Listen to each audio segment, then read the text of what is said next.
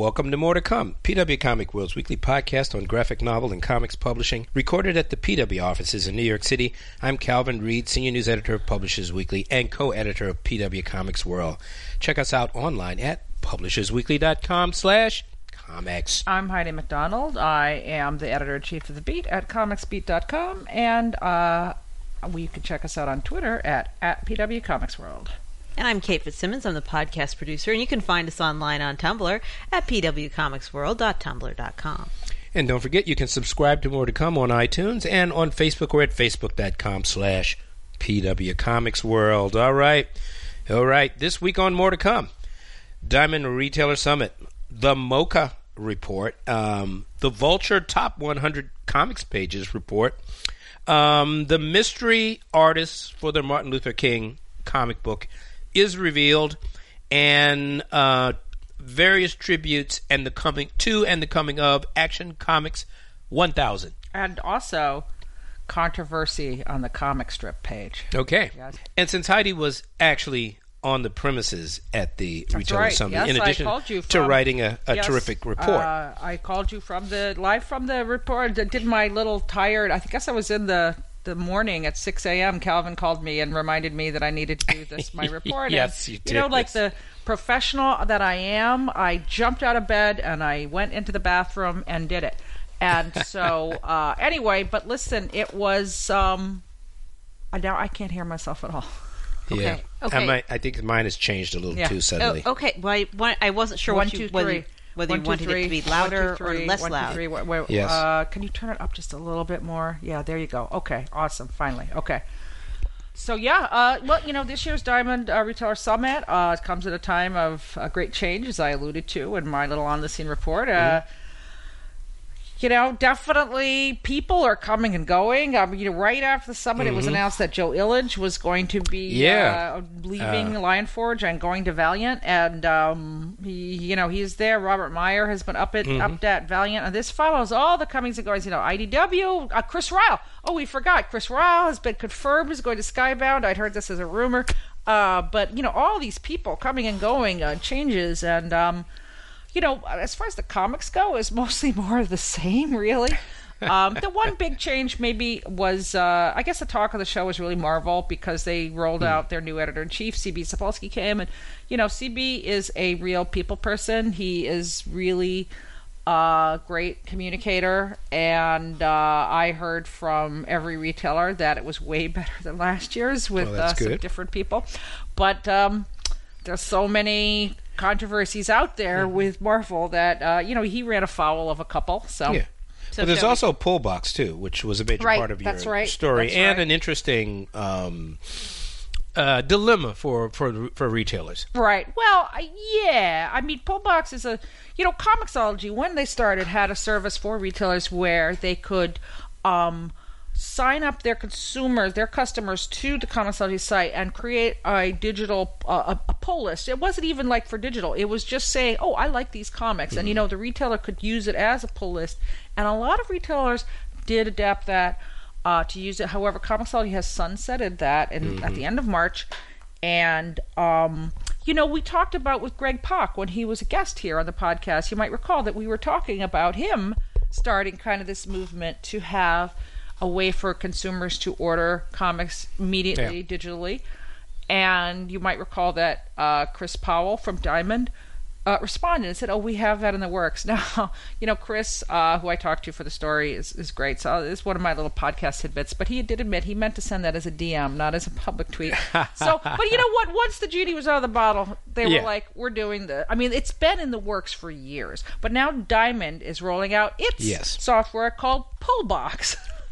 So right, Yep. so have I got that mixed up? No, no, you one got- is no, it's pull right. list and one is pull Yes, no, you're absolutely right. But so they're gonna uh, uh, they're rolling it out, and um, you know, I mentioned this in my story. I don't think I mentioned it from my on the scene report, but let me tell you, uh, you know, at the retail summit, you have meals like you have breakfast, lunch, dinner, breakfast. So you have like four meals, and I always try to sit down with different retailers at different, you know, people Yeah. I don't know, and I introduce myself and I talk to them. And so at this this one, I asked them, "What do you guys think of Pull Box?" and it just couldn't have been more different. Yes, I well, mean, I mean, it was reflected in your polar- It was polarized. Yeah. I mean, at every time I brought it up, there'd be one. It was like Civil War. It was Cap Yeah. versus Iron Man. It was like one retailer would be like, "I love it. I, I can't wait. You know, it's really important," and then the other would be, "I, I don't know. I don't know about that. I, I you know, Diamond's going to steal my customer." Well, that seems to be a big issue there too. Mm-hmm. That worrying about uh, because what it does, it connects the it, it, it allows consumers to connect to their original store, right. but by going through Diamond, or at least the data may pass through Diamond. Well, you're assuming that. I Yes, mean, I'm it assuming it. And so are the retailers, apparently. Yeah, but it, apparently it doesn't actually need Yeah. to go through Diamond. Yeah, I well, mean, that's good. Okay, yeah. You know, I, I mean, But that seemed to be a major point uh, among the retailers, Right, I- worried about what's going to happen with their customer information. yeah, and I think it really says a lot about this industry that you know about fifty percent of the people who sell the products in the comics industry are worried that the the distributor that has a monopoly on that industry is going to try to put them out of business. I mean, that's really a fascinating Yeah. you know, I'm not saying that you should ever, you know, take anything at face value, especially these days, but, you know, that's some paranoia going on right there. and, you know, I, there was one awesome moment when um, Jamie at her name's not Jamie. She's Pack Rat Comics. I, I know her and I always forget her name. Uh, so forgive me. Uh, I quoted her in the story by name, but anyway, there was one of these polar, they like you know, Oh, um, Teresa Coke. Teresa, Teresa, and uh, there was this older retailer. He, he was like, "Mm, "I'm, I'm not going to do that. You know, I don't think I need that." And then Teresa went into this really passionate description of how important it is to her business and how, how sh- it's increased sales on. And you know, the guy, to his credit, was like looking and stroking his beard and saying, "Huh, well, you know, I, I, I'm- mean, I'll look into it." Yeah. You know, so she was really being Yeah. an advocate. And you could see minds being changed, but but yeah, it's quite interesting. Yeah, no, very interesting. Um, But- yeah, but- now- Yeah, yeah, yes, Kate. we should there's another story that um, was coming out around the same time and some heat over it came out Well, that's during what the retail I was summit. alluding to with CB Cebulski having some. yeah i know but uh, i thought we might go into more detail Right, that's what I'm saying. I thought you brought that up, and I'm talking about it now. oh okay See, this is what happens when we don't get together for two months. We've lost our rhythm, guys. Come on, we're gonna get rid of it. Um, so uh, yes, with um, uh, as I alluded to earlier, there were some uh, that yes, CB Marvel is far from out of the woods. Uh, and one thing that just happened over the last little while is uh, Amazon started having. We alluded to this actually on the podcast previously, that they have started having 99 cent sales on graphic novels, digital graphic novels. However, uh, you're right, Amazon has a lot of sales. However, some of them are books that are just out that week. And uh, let me tell you, retailers were really upset about this because it really lowers the value. I think we, you know, we talked about this before, saying that, you know, people are talking about this is totally lowering the value of digital collections entirely. Um, you know, over at the Beat, my writer Todd Allen has been covering this story. like, you know, it's his Stormy Daniels. I mean, every day Todd gets up and he writes a story about this Comixology sale. But uh, but there's there's more to it than meets the eye there is, there is, and you know, Calvin, I'd love to get your perspective on this because uh, just to set the scene, I wrote about this in the story. Like CB, you know, a retailer gets up, first question is like, "Hey, what about those 90? And CB says, "Look, we know it's not fair. We're upset about it, but this is an Amazon thing. It's not a Marvel thing." And you know, you could hear the whole room saying, "Oh, come on, pull the other one." And afterwards, like, "I, I, I can't believe CB said that."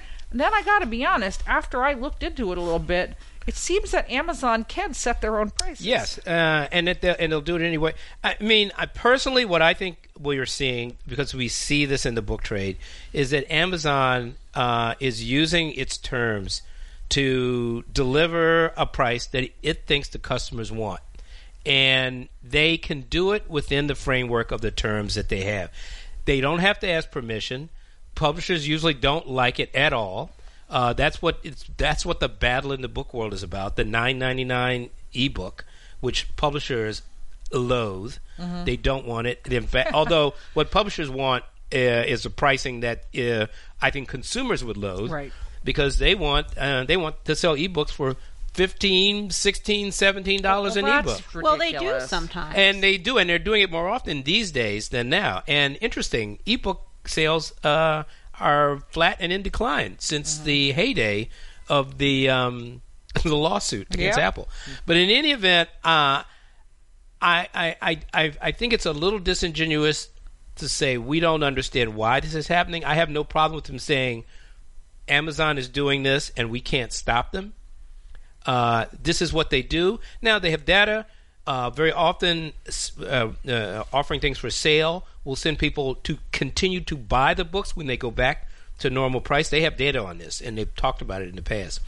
But publishers don't like it. They do feel it devalues the the um, of the product, and retailers, of course, hate it because who's gonna? You know, if you can buy a comic for a dollar, why are you gonna go into a store and buy the print? Well, and it's not just any old books. Um, one of them was was supposed to be one of the biggest big ticket new items coming out for Marvel was Marvel the Infinity Thanos the Infinity Siblings. And uh, By was- Jim Starlin, who invented the Infinity Gauntlet Yeah. and all that good stuff, and Yeah. Warlock and and you know it ties in thematically, Yes. Yeah. although it's a separate story from the upcoming movie. Um, and it was expected to be a big seller, and it shows up on Amazon for ninety nine cents. Well, was it a big seller? You know, Todd has also been doing uh, char- charts that show because you know it's easy to go in and get a rolling a- average of what's selling the most on uh, on Comixology and or excuse me on Amazon and Comixology as well. You can get bestseller charts there too, and um, you know, I again, I, I haven't had a chance to really drill down on these, but um, you know, Calvin is right though. Amazon uh, sees the digital trade paperback as a lost leader, and uh, now as of today, it has stopped. Yeah. Right? Yeah, but Did you buy any, Kate? uh, during some of the earlier sales, but I think we we've swooped over some in between stages here. Um, Part of it is that while many publishers hate sales, a lot of publishers will coordinate sales with Amazon. Yeah. and the sheer frequency of Marvel sales when it wasn't DC sales, it wasn't Image sales, it was very specifically Marvel sales. And this 99 cents is the most exaggerated version. Well, But but other huge, huge, huge Marvel sales had been going on yeah, and let me let year. me jump in here and say because after CB said this, a retailer came back with the next, uh, you know, expected question was like, well, if that's so, why is it just happening to Marvel? It's not happening with DC, Dark Horse, Image, anybody else. It's just Marvel.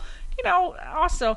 I I had a few people. I mean, getting a comment out of Amazon, Calvin, is impossible. So, They just don't do it. yeah, but I did have a few knowledgeable observers mm-hmm. say that maybe Marvel had a different contract. Yeah. yep. Yeah. Maybe their contract wasn't Yep. good. Although that could be the case, but I mean that's this is something that once again that they I mean it you know it's Kremlin like there. I mean they mm-hmm. don't really respond to questions. Yeah. Uh, uh, I, I I do think that, that that's something to consider. That maybe there are different terms for different publishers, but I, I, I do find it uh, I, I- it's perplexing that it would only be done with Marvel. Well, but also interesting is that Marvel has told their freelancers that uh, they're going to be paying them same royalties Yeah. they would as if these Yes, were paid. Yeah. but that's rates. right because the price that Amazon pays, the price that Amazon Comixology pay to Marvel is exactly the same, whether Amazon sells it for ninety nine cents or nine ninety nine. So it, it isn't affecting creators. In fact, they might be getting more royalties. So you yes, know, yeah, they just might be because they're going to sell more books. It- it- one of the things that happened in the book trade in the in the prose book world is that indeed that's what they were basically selling these books at losses. They paid the full royalty even though they sold them at a price that they they were losing money on. Um, be, yeah, partially because they want people to buy ebooks and they want them to go. I mean, that's what Amazon does. They play with prices to get traffic on content, and they do Yeah. it across everything because they, they know once I come there for my 99 cent Thanos graphic novel, I will see that picture of that handbag I've been drooling over for a year. And maybe this time I'll say, I'm going to buy that handbag. Yes, Yeah. the idea is to make you habitually come to Amazon. Yeah. Yeah, well, I They're mean, smart. one less charitable interpretation of that that I was seeing in some rather paranoid comments by retailers was that they're like, Amazon's trying to steal our market share. They're trying to shut down the direct market. Um, I Well, don't Amazon think wouldn't care for number one, but Yeah. yeah. right, they- but yeah. I mean, I. This is a little more grounded than that Diamond wants to kill them. The thing, but but on the But other wait. hand, yeah, go on. But on the other hand, I mean, from a certain point of view, you could see how, from a certain point of view, that might be true. Because if they just want to slurp up tasty, tasty comic readers and they don't care uh, what other market they're hurting, because why would they? Mm-hmm. Then arguably they could be hitting hurting the direct market and and just not care about yeah, but you know, let's let's look at this again from Amazon standpoint and the larger picture. Actually, you know, one of the things I don't, I'm not sure. I I might have put this. I might have said this when I did my uh, six in the morning uh, roundup, uh, but I don't remember because it was six in the morning. Okay. Uh, so if I didn't, uh, I'll say it again because it bears saying again. You know, one of the themes of the retailer summit was just, you know what, as as Milton Griepp would say in his ICV2 conference, you know, this is a mature market. You know something like comics came to bookstores, and you know what, we've done that. It's pretty solid. It's still growing, but that is super well established. You know, manga came, went away, came back. Guess what? Super well established. You know what? Digital comics came they're super well established. They're very flat right now. The sales of digital comics are, are very flat. You know, so all these revolutions that Calvin and I and, and Kate have been commenting on, you know, Calvin and I have been doing it for what, 15 years? Yeah, well, you've been some- doing it for 30 years. some but, long, long, but anyway, some big number. Yeah. yeah, all of these innovations that we've talked about and written about are are here and really well established. So, you know, what is the next thing? Like like everybody was kind of sitting there saying, "Oh, we'd love to have the next thing." But to bring it back to digital sales, you know what? They're flat. Yeah. They're really flat. Digital comic sales are not growing. And maybe this is Amazon's attempt to, uh, you know, I mean, maybe they are just trying to sell me that handbag, which is easy. I love handbags, but um, you know, who doesn't? Um, but but you know, maybe this is a way to kickstart it and get a few new customers too. I mean, there could be an upside. What's what I'm Well, saying? Well, absolutely. And remember yeah. also, Amazon also sells a lot of devices that you read digital content on. Right. so all of this is to their advantage. I I don't know. I mean, one of the byproducts of this is that they could wipe out a part of the uh, the retail landscape. I'm not sure that uh, Amazon even worries about that. It's not their lookout. Um, that doesn't mean that the retailer shouldn't be on the lookout. Yeah. because it's an 800 pound gorilla, and they can wipe you out without even thinking about it. Right. So so listen, I think Marvel was upset about this. I mean, I'm going to give them credit. I don't think Marvel wanted to piss off retailers in this No. way. I'm sure this I'm I'm I believe CB was being basically truthful. I do too. And Yeah. and guess and after about a week, uh, excuse me, well that was 2 weeks ago. Guess what? Comixology and Amazon have stopped having the 99 cent day of sales. So, you know, I think something's been done. The dike has been has been plugged. So somewhat. Somewhat, yes. Well, uh, we'll see. I kind of here's my suspicion: we may not get 99 cent day of sales, Mm-hmm. but I bet we will still get very low Marvel sales per- periodically. well, a lot of sales. listen. We've talked about it before here, saying, um, you know, a lot of people think that the reason why there were always these sales was t- so Marvel could boost their bottom Well, line. that's But- what I thought. But however, you know, after now that I've heard more about this. I'm not sure that's actually what was Well- going on. well, I'm the- not sure. Can, Calvin, can publishers call up Amazon and say, "Hey, we want to run a sale"? yeah, Oh yeah, yeah, yeah, they yeah. do promotions. You Yeah, they like say- you to do that. They I love it. mean, if and if you don't do it, they'll do it for you. Right. no, but no, but yeah, but, a But lot they of- do like that. I mean, you see this also in the self-published Mm-hmm. world as well. They really put pressure on people to to sell because they they have they have data on price points. They they- they know consumer behavior. they know more about our behavior than we do. And and when you offer things at certain prices, they know that there's going to be a certain reaction, and then there's a secondary reaction Right. as well. you know what? The bottom line is when you go online, always use an incognito window. well, there you Otherwise, go. Amazon and Facebook Yeah. are going to know everything you Yeah. do. And everywhere you go, and what you like, and whether it's hentai or not. Yeah, um, but but I mean, I've I've spoken. I mean, it's not just being pressured by Amazon. Mm-hmm. Like I've spoken with a number of science fiction authors online, being like, "No, yeah, you know, my publisher is like doing this thing to promote Yeah. this bunch of their books, and like they want Amazon to put it on sale, and it's going to be great." Yeah. And so, you know, I mean, it is a thing publishers do. Yeah, absolutely. absolutely. And, and you know, Absolutely. Comixology has talked about that too. You mm-hmm. know, they are um, I mean, David Steinberger did mention on one of his presentations about you know when you have something that costs two ninety nine and then you have a sale on it for one ninety nine, people buy more of Yeah. them. I mean, that's Yeah. just simple. They I, want- but that's yeah, what I they're do always too. ready I always put a. Mm-hmm. post-it on it, and write ten ninety nine, and cross it out, and write five ninety nine. That's just common sense, people. So yeah. So for sure, you know, the, Never you're going to see this behavior. Don't play retail, even Yeah. for a handbag. Like seriously, there's a lot of ways you can get them on a, you know, like uh, anyway.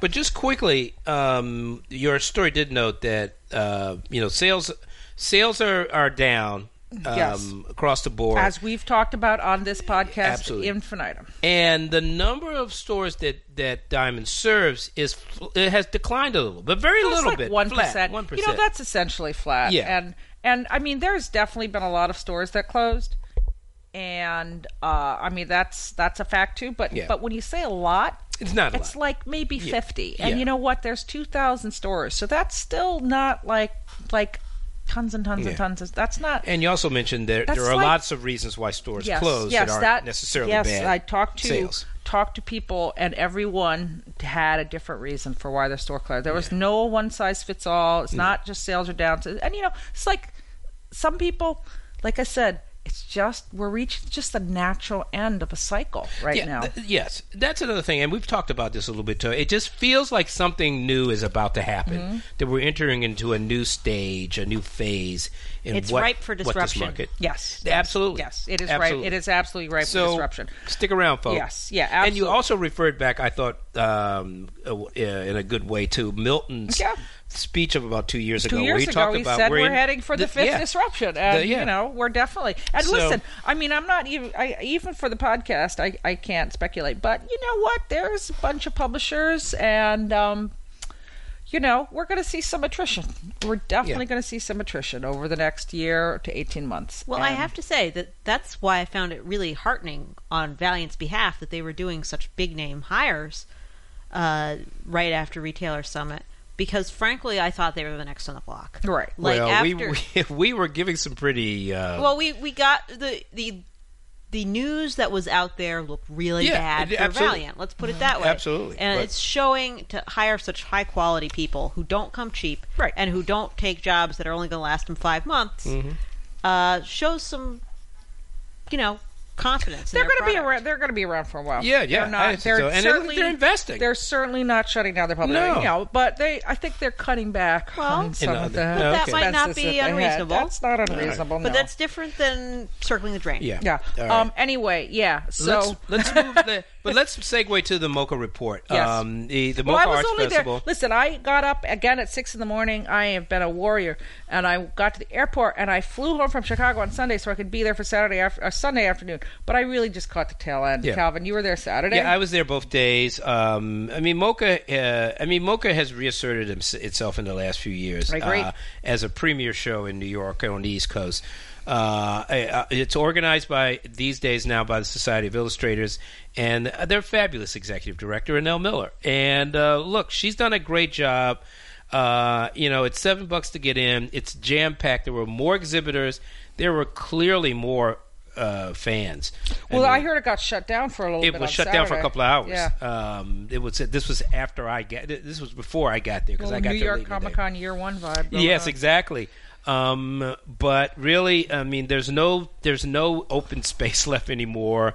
Um, they've moved things around. They've really they were you know it's uh, in in Anelle's words, we love this space, but space is tight, and you know she's not. She will consider a move to another space, but finding a suitable space. No, they might have. You know, they should look at Brooklyn. I mean, Brooklyn's hardly Well- any better, but I think that you know Brooklyn may not be what she wants to do, but yeah, and maybe also has got its do. no shortage of art econs. Yeah, that's true too. So they, they may want to keep their. I, I think she's going to hold off on that for as long as possible. Mm-hmm. But she said t- she said that tennis was uh, about ten percent higher, and it Mm-hmm. was about seven thousand people last year. right. So- yeah, no, it was it was booming. It was Yeah. absolutely booming. And uh, Calvin, you spotted the, my favorite comic at the whole show, which was Ellen Lindner's Ode to Joan Whitney Payson, the founder. Oh yes, that's right. That's true. Well, I did see that, and then we ended up putting her on the yes, um, on the podcast. last- good But you know, another good um, uh, artist, and there were some fabulous artists there. And in fact, there was a whole inter- there was the international side of this show has really exploded. That was also, great.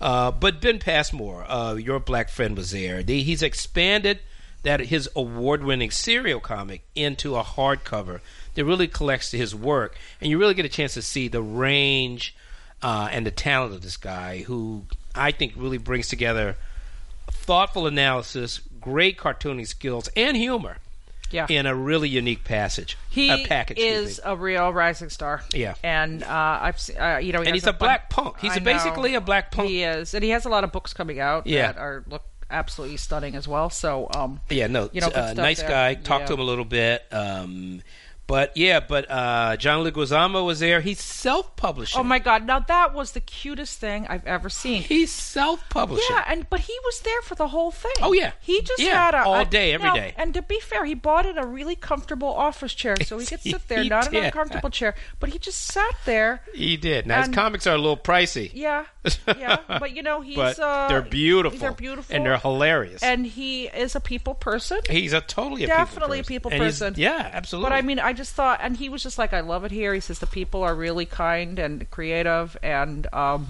No, he's he's he's got Yeah. the comics bug He really does, bad. he. Mm-hmm. He did Ghetto Klown with uh, Abrams about two or three years ago, and um, which was really kind of the graphic novelization of his one of his shows, his uh, performances. But this is also where he's mining his background uh, in New York uh, back in the day. and you know, listen, I don't like this. You know, I make so much fun of nerd celebrities, but you know, Lon, John Leguizamo is such an amazing creative person. I mean, Ted Yes. Coven, you've interviewed him a few I times. have. And um, you know, I think it just, I think uh, it's to use a buzzword. I just think it's additive when you have Oh, a yeah. person like him. You know, just interacting. You know, just like that's why you come to Comic Cons is Yeah. you get to meet so many amazing creative Yeah. people. Right, and it's it's all of it's fine, but it's a little different and more dedicated when it's someone who is not only a celebrity actor but celebrity writer, really, of plays Yeah. and shows and things like that. Who just genuinely becomes a self-publishing comic creator, Right, And right. not in a here's my uh, quote unquote co-authored comic about a superhero who looks suspiciously like me. Well, I hope he's better than Shia LaBeouf. I hope that's. I well, I think he's going to be He's- better. he's and gotta you know, be he's better than teamed Shia up LaBeouf. with uh, what's the guy? Um, Edgardo Miranda Rod- Yes, uh, that's right. Rodriguez, who does uh, La Borinqueña. yeah. yeah, So he's teamed up with him. They put together a great creative team. The comic looks fabulous. It's hilarious. I just started reading Yeah. the first issue. And it's there's uh, there's three issues out so far. It's called Freak, uh, so you can go from there. Mm-hmm. Right, right, right. But um, but look, there was a great. I mean, first of all, Andrew Aydin and Lee uh, and Nate Powell were there from March. They were there. Um, Francois Mouly interviewed Mark Siegel on stage. Yeah. Uh, Lisa Lucas, the executive director of the National Book Foundation, interviewed Andrew, Andrew and Nate on stage. Um, uh, I had a talk with Terry Nantier, who was saying uh, at the NBM booth that um, he, he his books were flying off the table. Oh, everybody. I mean, I like I said, I was only there at the end of Sunday, and I mean, you could just look around and see all The- the major publishers were just. You know, as I was talking to was Ann Telnaes, the Pulitzer Prize winning. Oh, um, yeah, yeah. You know, editorial cartoonist. She was signing at the Fantagraphics booth, and I mean, oh, she's so great. She's Yeah. so amazing, and. Uh, you know, she said she started going to comic shows. Uh, She says a lot of editorial cartoonists are trying to reach out. She says because we need to bring in younger people. Yes, dying off. they But, do. Um. Anyway, but Yeah. yeah. I mean, it was just like a really fantastic. It, um, yeah, it's a great yeah. show. Um, uh, Roz Chast was there. They had uh, Liniers was there. Oh, and I should say, Yvan Alagbé. Uh, Oh, yes. of Yellow Negroes and Other Imaginary Creatures, New York Review of Comics. He was a, he was really getting a lot of attention. Obviously, there was a big Times piece about him. Uh, the book is very good, and you know, New York Review Comics has really created a buzz they around what they're doing. Really impressed me Mhm. with what they've done. Their books are not not every book is for everyone. That's No. for sure. But there is absolutely like every book they put out is a real reason to be published. You know, it's really deserving Yes. to to try to find a, an audience. So, um, you know, really great stuff there. But um, So the but- show's going just fine. Yeah, Um, definitely. Uh, MoCCA is doing just fine.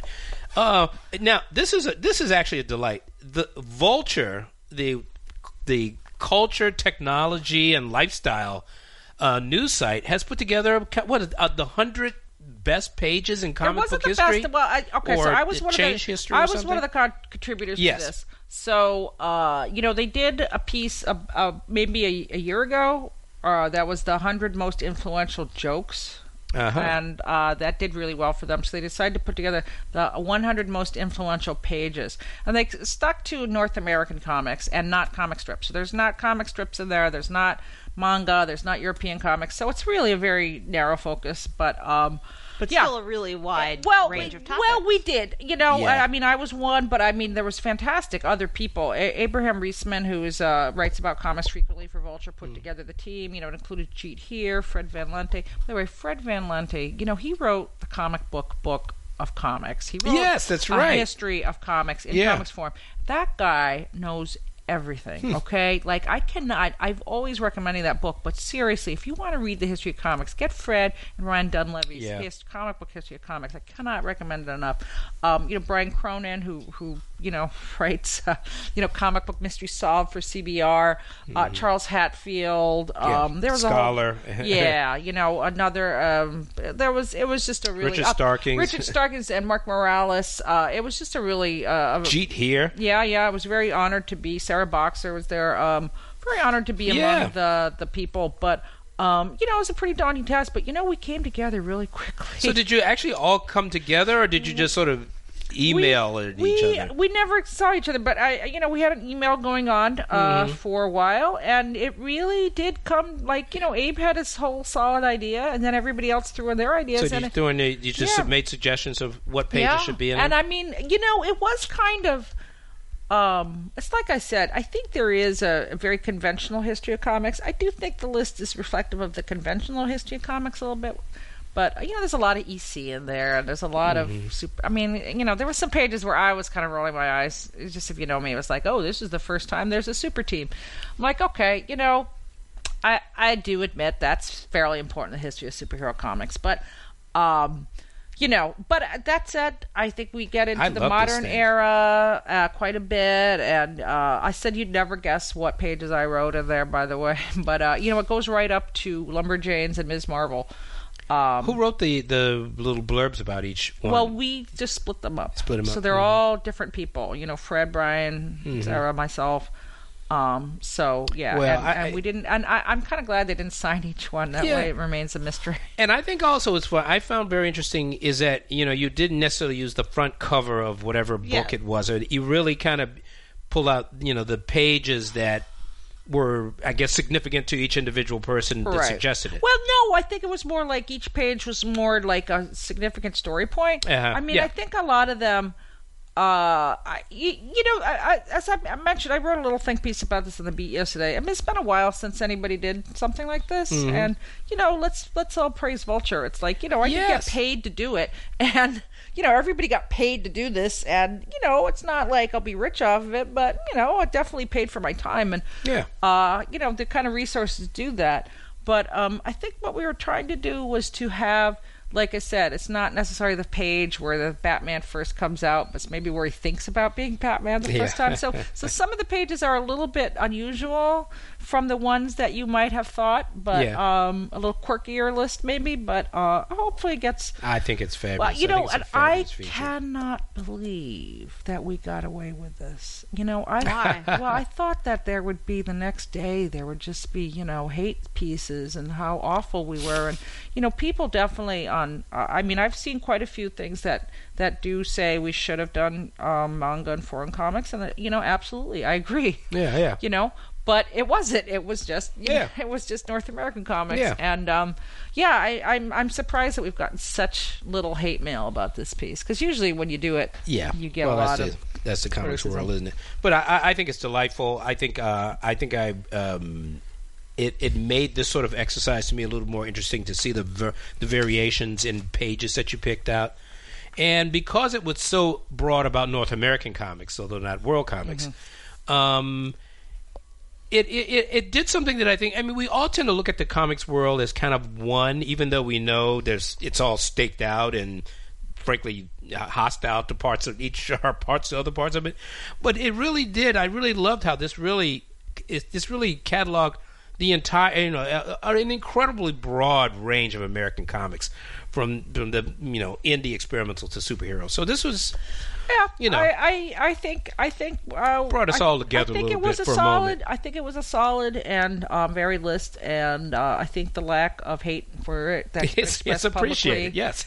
uh, and in fact, marked enthusiasm. I got to be honest. Yeah. Like, uh, been a lot of very nice comments about it, and um, yeah, Kate. Yeah. Okay. Here's where I admit, Oh. and I apologize. And but now that I know that it gets past the stuff at the very beginning, that I, as someone who spends a lot of time in comics and has read a lot about comics history, pooped out on early in it, I got like 20 entries in, and I was like, I know this one, I know this one, I know this one, I know this one. And Calvin's like, that's part of the point. point, and I'm like. But that's boring to me.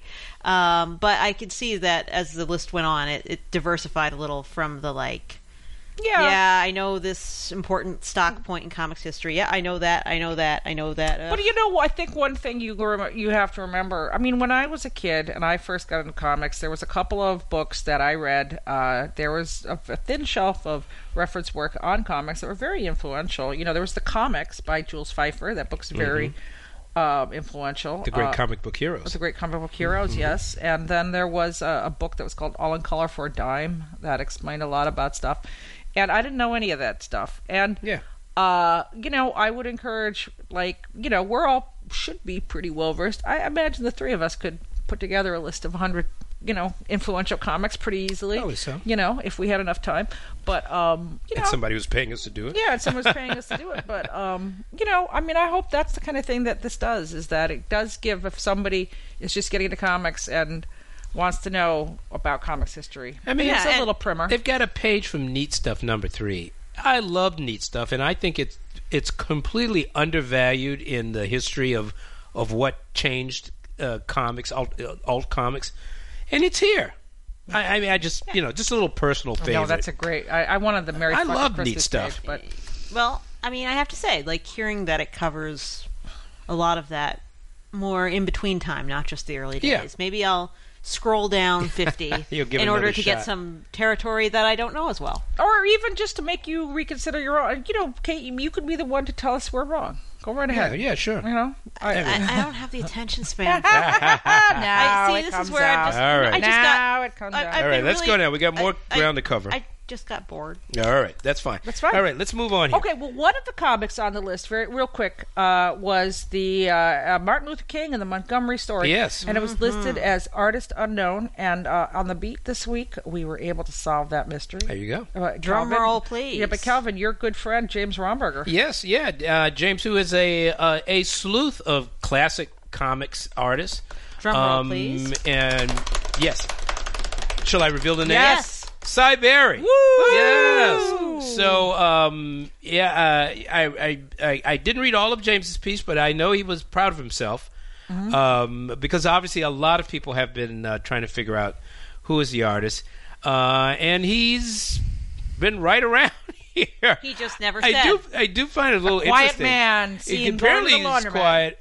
Um, I do find it a little interesting that I mean, people have been really taught over the last, particularly since March mm-hmm. started, was first published. There's been an enormous amount of discussion about who is this, who did this art, and he apparently missed all of that until very recently.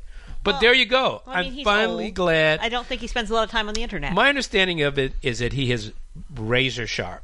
Mm-hmm. well, That there's nothing that he's not he's not clueless or he's yeah, I guess he's still doing work. I But, guess. but, I- but I don't mean clueless. I just mean that if he is given the generation he's of, that's not a generation that spends Well, a lot he's of time in on the internet. he's in his I- 80s. I mean, the guy Yeah. is like, I mean, you know, can still an be old doing man. Let's you, be, well, yeah, but you yeah. can still so be. maybe yeah, I agree. but yeah, but it has nothing to do with sharpness. It's just like he's a pre-tech generation. He's doing his art and he's not reading the internet. Yeah. yeah, well, you know, Yeah, but I, my my point is that someone who does read the internet would come up to him and say, "Hey, Sy, didn't you work on?" but but apparently that didn't. Well, happen. they didn't know where he was. You Yeah. know, like this is. I mean, I you know he was. Uh, this happened at the Big Apple Con, which is Yeah. Mm-hmm. a local show, which is kind of a throwback con, to be fair, uh, or charitable. And uh, Alan Rosenberg, who is uh, on the committee, he is tasked with finding Golden Age artists, and he's really good at digging them up. I mean, Sy Barry had not been at a modern Comic Con, Uh-huh. so he found him and invited him to the show. And then Eagle Eyed James saw his name on the guest Yep. list and was like, "I will go and I will solve this mystery." But Calvin, you you uh, might have heard the grapevine that maybe there's still some inaccuracy. Well, nobody. I mean, I think what happens. A, a number of people have been doing this. I mean, um, you know, Andrew uh, Aydin has been really working uh, quite diligently trying to um, uh, figure who this out, and I, I think he had a he had a number of names, and I think he actually he had even been in touch with some family members of Sy Barry. Ah, he came so close. It's like Wimbledon Um, Green. Man. So, I mean, that's another one of the things. Also, I think the academic uh, Sylvia Rhor, who's done a lot of uh, research into this. So, but Oh so- well, she wrote to me, and Yeah. I connected her with James. Yeah. so they're talking yeah, now. yeah. So, that's good. Hopefully, we will so have a, more number of There, there's been a lot of people out there sniffing around and and trying to figure out Who and was it? theorizing uh, who it might have been. And um, but you know, kudos to James. Yeah, Yeah. and Yeah. um, yeah, it was very good, and we were able to update the uh, the 100 most influential pages with. Yes, indeed. Barry. I saw a link in there. Yeah. we're doing that. Um, now, Kate. Uh, uh, so some other, you know, just talking about traditional comics and stuff. We Hmm. did have a couple items here about um, uh, Some turmoil. some turmoil. Well, no, just like the you know what the old old comics page doth change, but uh, the Pulitzers were given out this week, and there was a surprising winner. It's true. Yes, the um, book is well. This it was for the editorial cartoon category, but instead of going to a traditional editorial cartoon, it went to what could best be described as a graphic story. it wasn't published in book form, No. although some might say it was novelistic enough Yeah. to count. Um, New York Times published it in installments. It's called Welcome to the New World. It's by Jake Halpern and Michael Sloan, and it's about a family of Syrian immigrant refugees Yeah. And um, a lot of people said, you know, it's it's great to see you know some variety in the editorial cartooning awards world, um, and you know, moving with the times, et cetera, et cetera. But some editorial cartoonists didn't like it. They said, you know, this is a great work and it's worthy of a Pulitzer, but this is quote unquote neither an editorial nor a cartoon. Well, so it does Well. not deserve. What so- was it Ann Telnaes was saying to me about how they are dying Yeah. uh, and no one is replacing them? Unfortunately, that's the kind of attitude that Yeah. makes it much harder for uh, new ideas to come into a field. Yeah. Now, I mean, I don't know what the formal the definition of a cartoon is, um, but really, I mean, I think this thing is absolutely editorial cartooning.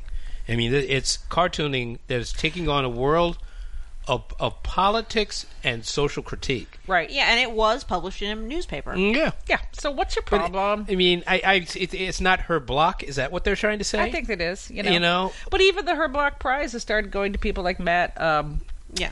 uh, from the Nib and his name I just totally Matt Bors. Yeah, Matt, And, sure, uh, yeah. But I think they're let me be less mad about that than the Pulitzer because the Pulitzer has big, shiny Nobel-like glory surrounding it in an aura. Well, Well- the guy who won the there was a guy who won the Pulitzer, and now again I am spacing out his name, but his first name was Mark, and he is, lives in San Francisco, and he actually made little videos that ran on the San Francisco Chronicle Oh, really? website, and he won a Pulitzer.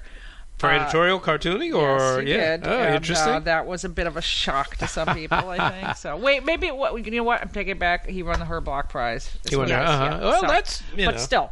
A- um, an editorial cartoonist, yes. yeah. So you know we're moving forward slowly. Now, Yeah. now speaking of moving forward, all right, guys, listen. This is my hot tip. You Yeah. got to check out Nancy. Yes, it's- that's right. it's We've been hearing about It this. is lit. So there is new Nancy now. There is a new Nancy. Now, let me tell you. So, uh, Nancy, of course, is the comic strip created by Ernie Bushmiller, which is long reigned as part of a cult of cartoonists. And you know uh, that Mark Newgarden put out that How to Read Nancy Yeah. Mm-hmm. book, which is deep into the texts of the cult. yes. Oh dear. And you know, I think at was it at Brooklyn Comics Fest where they had a whole big panel about how to read. And they had one at MoCCA too. Actually, I went to the yeah, yeah, I yeah. caught the end MoCCA, of they the, MoCCA the, on the, this- cult, there on was a Sunday. cult cult ceremony. Yes, pretty much. Anyway, but the Bushmiller, uh, you know, Scott McCloud, five card Nancy, uh, a card game based on random Nancy panels. So anyway, the Bushmiller view of Nancy has been revered for many years. Um, there's been Bushmiller's passed away for a long time. Um, several artists have taken over who are not fit to, you know, polish his Pulitzer, but um, uh, Guy Gilchrist most recently, who did this kind of more 90s looking Nancy, I want to say. Okay, well, he retired, and now there's a new cartoonist. Now, of note, it is the first female cartoonist, uh, which is interesting. Also of note, she goes by the name of Olivia James, but that is not her real name, and nobody has yet said who she really is or what her real working name is. And Nancy is just busted wide open with references to earbuds and uh, Facebook and Yeah. uh, Well, I'm going to be and cornbread. Well, there has always been cornbread. There has always but um but it doesn't feel like how do you do fellow kids i mean it's it's not like they're cramming in modern references in a Well, I- stupid or kids pointless today way. are on Facebook. Well, I think they are, and well, they but, will. that- but that's what I mean. I mean, it's it's not Yeah. what Yes. I have you seen the. I guess you are behind the times enough to not know the "How do you do, fellow kids" meme. Do No, you? I don't. No, you don't. Okay, so basically, You were supposed to send me those Tumblr links, Kate, and you never did. Okay.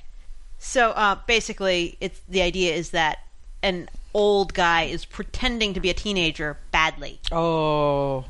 and he, and he's wearing a bas- backwards baseball hat, holding a skateboard, going, "How do you do, fellow kids?" Um, and so sometimes things that try to modernize come off a lot like that. Well, this is but obvi- this does not. No, no, obviously doesn't. Olivia James is of this generation. She's a millennial, or else the world's smartest Yeah. old timer. But no, and uh, listen, it just uh, there's. I'm a member of a secret Nancy cult Facebook group, and let me tell you, they were up in arms. There was pitchforks, Why? torches. They were.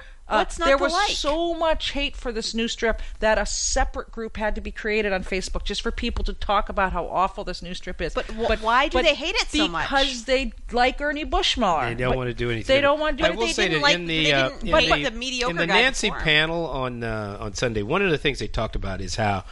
Uh, you know, Bushmiller was a master of the, all of the, car, the the cartooning lexicon, Yeah. all the thing from sawing logs and Z's to sleep to you name it. You know, stars when you hit somebody and they hurt, and Uh. and and they talk about this. This is the language of comics here, and but they also talked about how it's updated. Even well into the 1970s, the, the cars in Nancy still look like they were from the 1940s. Yes, yes. But you know, they also said, but you know, he he does introduce new stuff in, and I think we're seeing it now that these kinds of stripped down forms that are perfectly iconic and you recognize them immediately, like earbuds.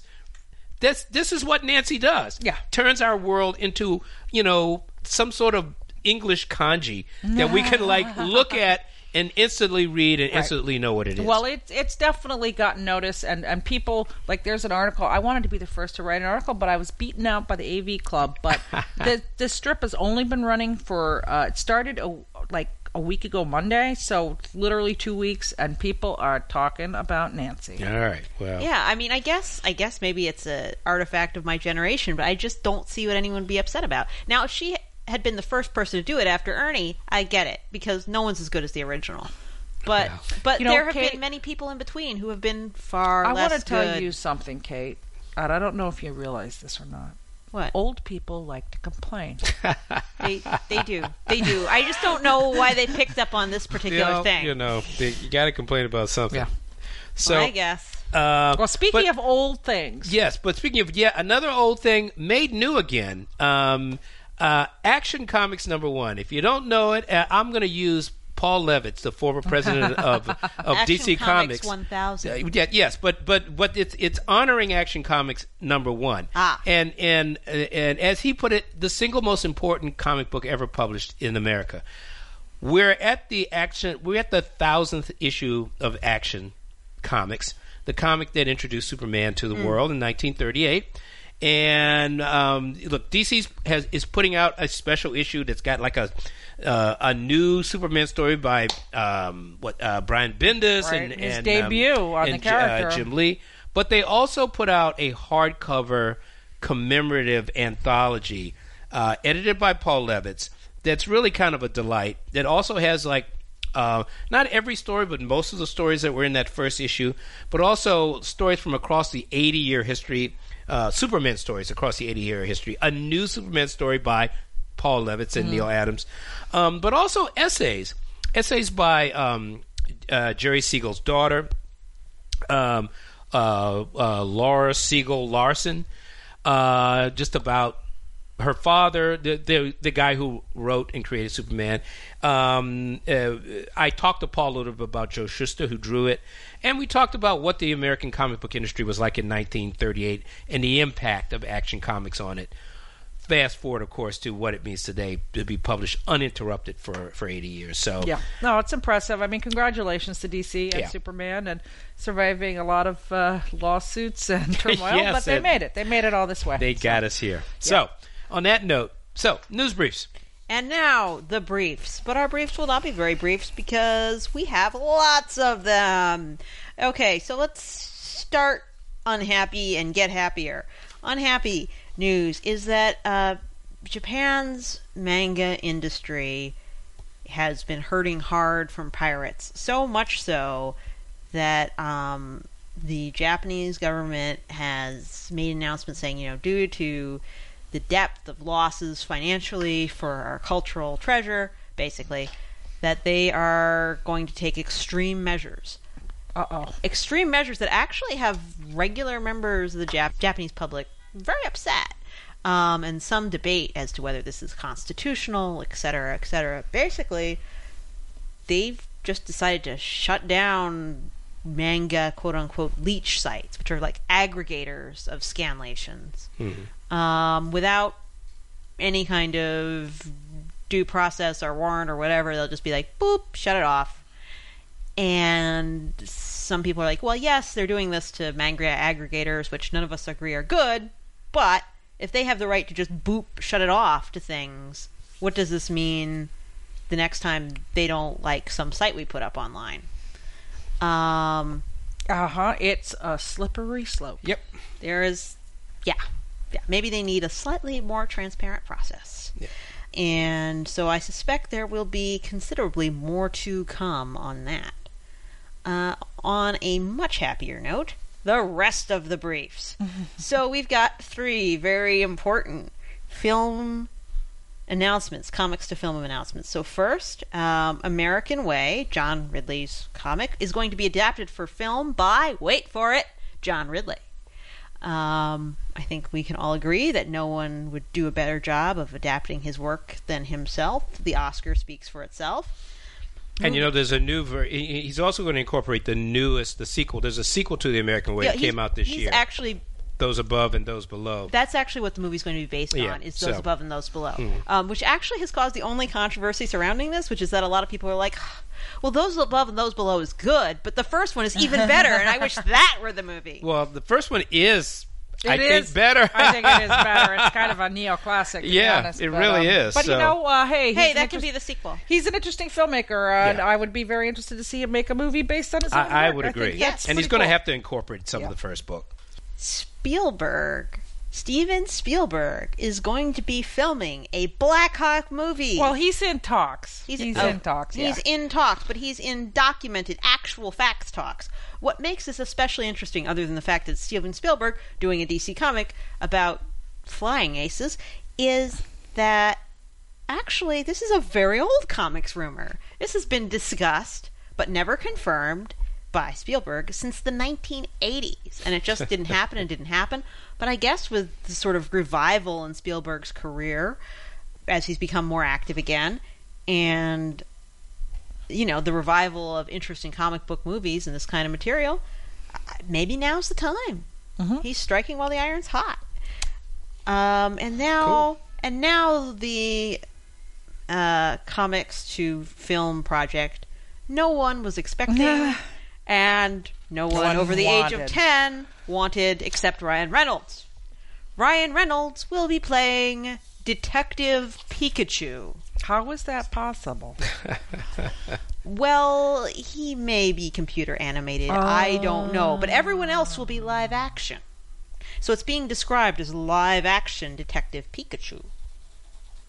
Okay. Uh, so I guess there will be more to come on that. Well, you know, oh, So Homestuck. Yes, the, here we go. The giant The hit, incomprehensible book we've all been waiting for. ex- experimental webcomic of a vast, vast popularity that like made over a million dollars on Kickstarter just to make a video game based on it. Has finally hit actual factual print from a regular publisher. Um, it's Viz. a massive volume from Viz. all yes, people. it's a well, no, it makes sense. I mean, it's, Yeah. it's as close to manga as it is to any kind of traditional American comic, which is to say, it's not close to either. yes, Um, I would uh, agree. but it's in a form that people who are allergic to flash animation can enjoy, which is important. Um, and it's you know, it's it's wildly popular, and I've been trying to read it and put off by flash animation. So all kinds of people like me who get headaches looking at it will now be able to Well, enjoy Homestuck. It, it is interesting that Homestuck has been so huge, and um, it'll be interesting to see if this Yeah. print edition revive because it's kind of faded a little bit since. Well, I mean, it ended. ended. but yeah, yeah. But I bet I I think it'll sell. Yeah. I think it'll sell like oh yeah, hotcakes. totally. It's a beautiful book. Yeah, it is. Uh, yeah, yeah, that's for sure. So you guys, next time we talk, Avengers: Infinity War will have come out. Are you going to go see it, Calvin? I, of course. How- Kate, This is will- how No they- way in hell. Yeah, I'm going to go see it. I No mean, they, that's hell? what it's like. It, it's it's like a drug addiction. I mean, you you- you've got. Uh, yeah, I'm. Yeah, I have my ticket already. I'm, I'm a zombie.